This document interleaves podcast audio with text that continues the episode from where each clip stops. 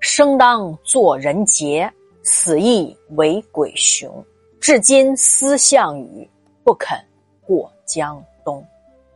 李清照这首诗呢，手起笔落处啊，端正凝重，力透人胸臆，直指人肌骨啊。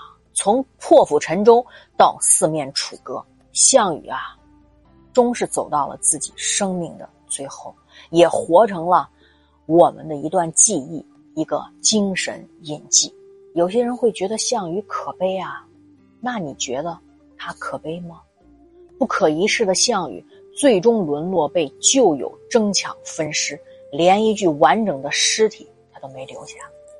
项羽是历史上的一代霸王、战神，因其啊自刎乌江啊最为慷慨悲壮，所以《霸王别姬》的故事啊在民间流传最为普遍和广泛。大家好，我是瑞奇。翻到中华书局版《资治通鉴》小黄皮二册那个版本，第一册二百五十三页啦。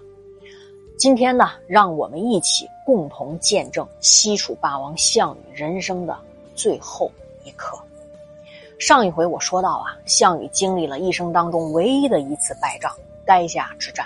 战败后呢，困守孤城，也是他一生当中从来都没有体验过的那种。屈辱，入夜呀！项羽听到四面唱起楚歌，大惊道：“啊，难道汉军已经把楚国全都征服了吗？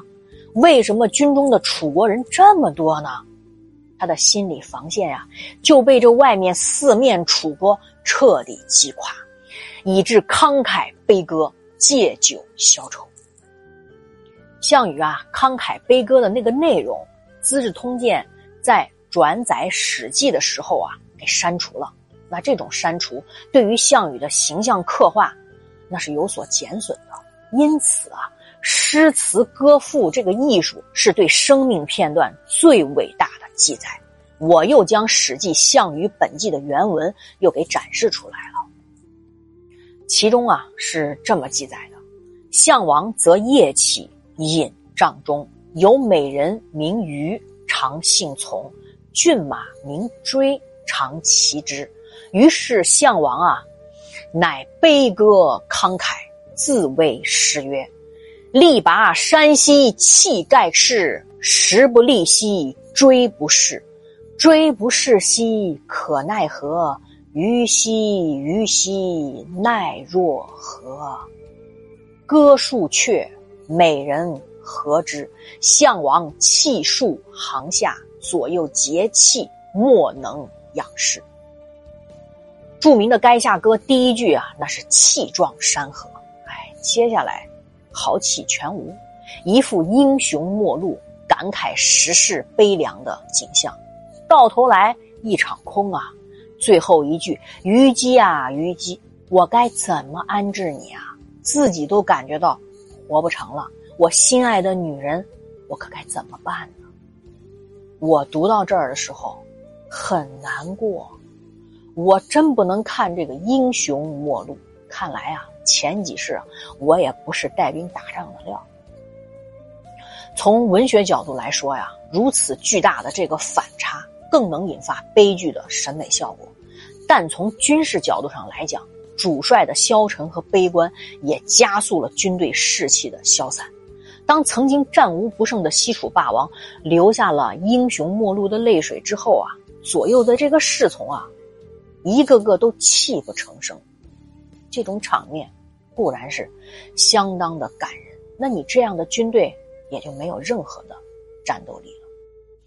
项羽做了垓下歌后啊，他最宠爱的虞姬啊，也合了一首：“汉兵已略地，四方楚歌声。”大王意气尽，贱妾何聊生啊！唱罢呀，虞姬毫不犹豫，拔剑自刎。这首歌呀，后世有专家学者呀，认为它属于伪作。哎呀，真的伪的，有啥意思嘞？单从这首诗的内容而言，它是非常贴合当时的情景的。那你就是再是霸王、英雄，他也是人呐。那符合阴阳的观点，至刚至强的项羽，霸王，需要在展现勇气的时候，你看他啊，流露的却是这一生罕见的儿女情长，至柔至弱。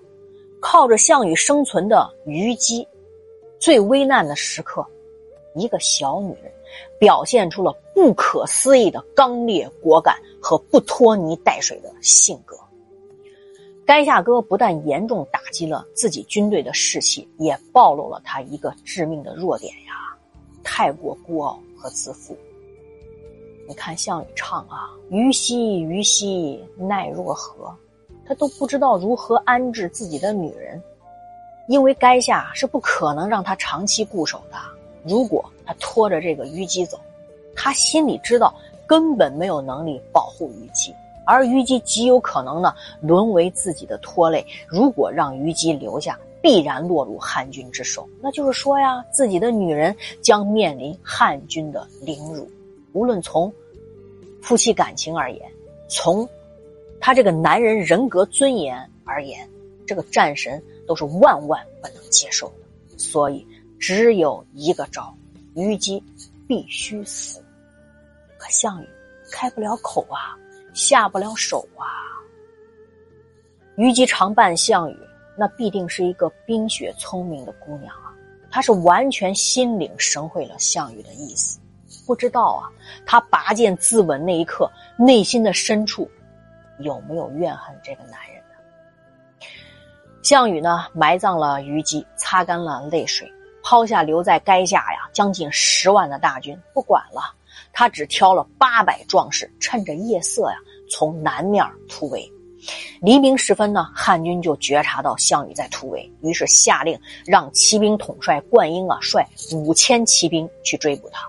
项羽一路血战，渡过了淮河之后，就剩下了一百多人。抵达阴陵的时候啊，项羽迷路了，他就向这个旁边一个农夫问呐：“我该往哪儿走啊？”那农夫就是故意欺骗他说：“向左。”哎，这边向左，向左之后啊，项羽一行啊就陷入了广大的草泽之中，进退艰难呐。这时候汉军就追上来了，这就是一个历史的巧合，是上天要跟项羽开一个玩笑吗？亦无怪乎项羽临死前反复都念叨：“天要亡我呀！”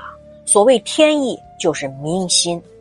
那个没有在历史上留下名字，却改变了历史进程的老农，却又何尝不是天意的体现呢？项羽说呀：“我听说啊，那刘邦啊，用黄金二十四万两来买我的人头，封万户侯爵。今天我就送给你个人情好啦。”于是自刎而死。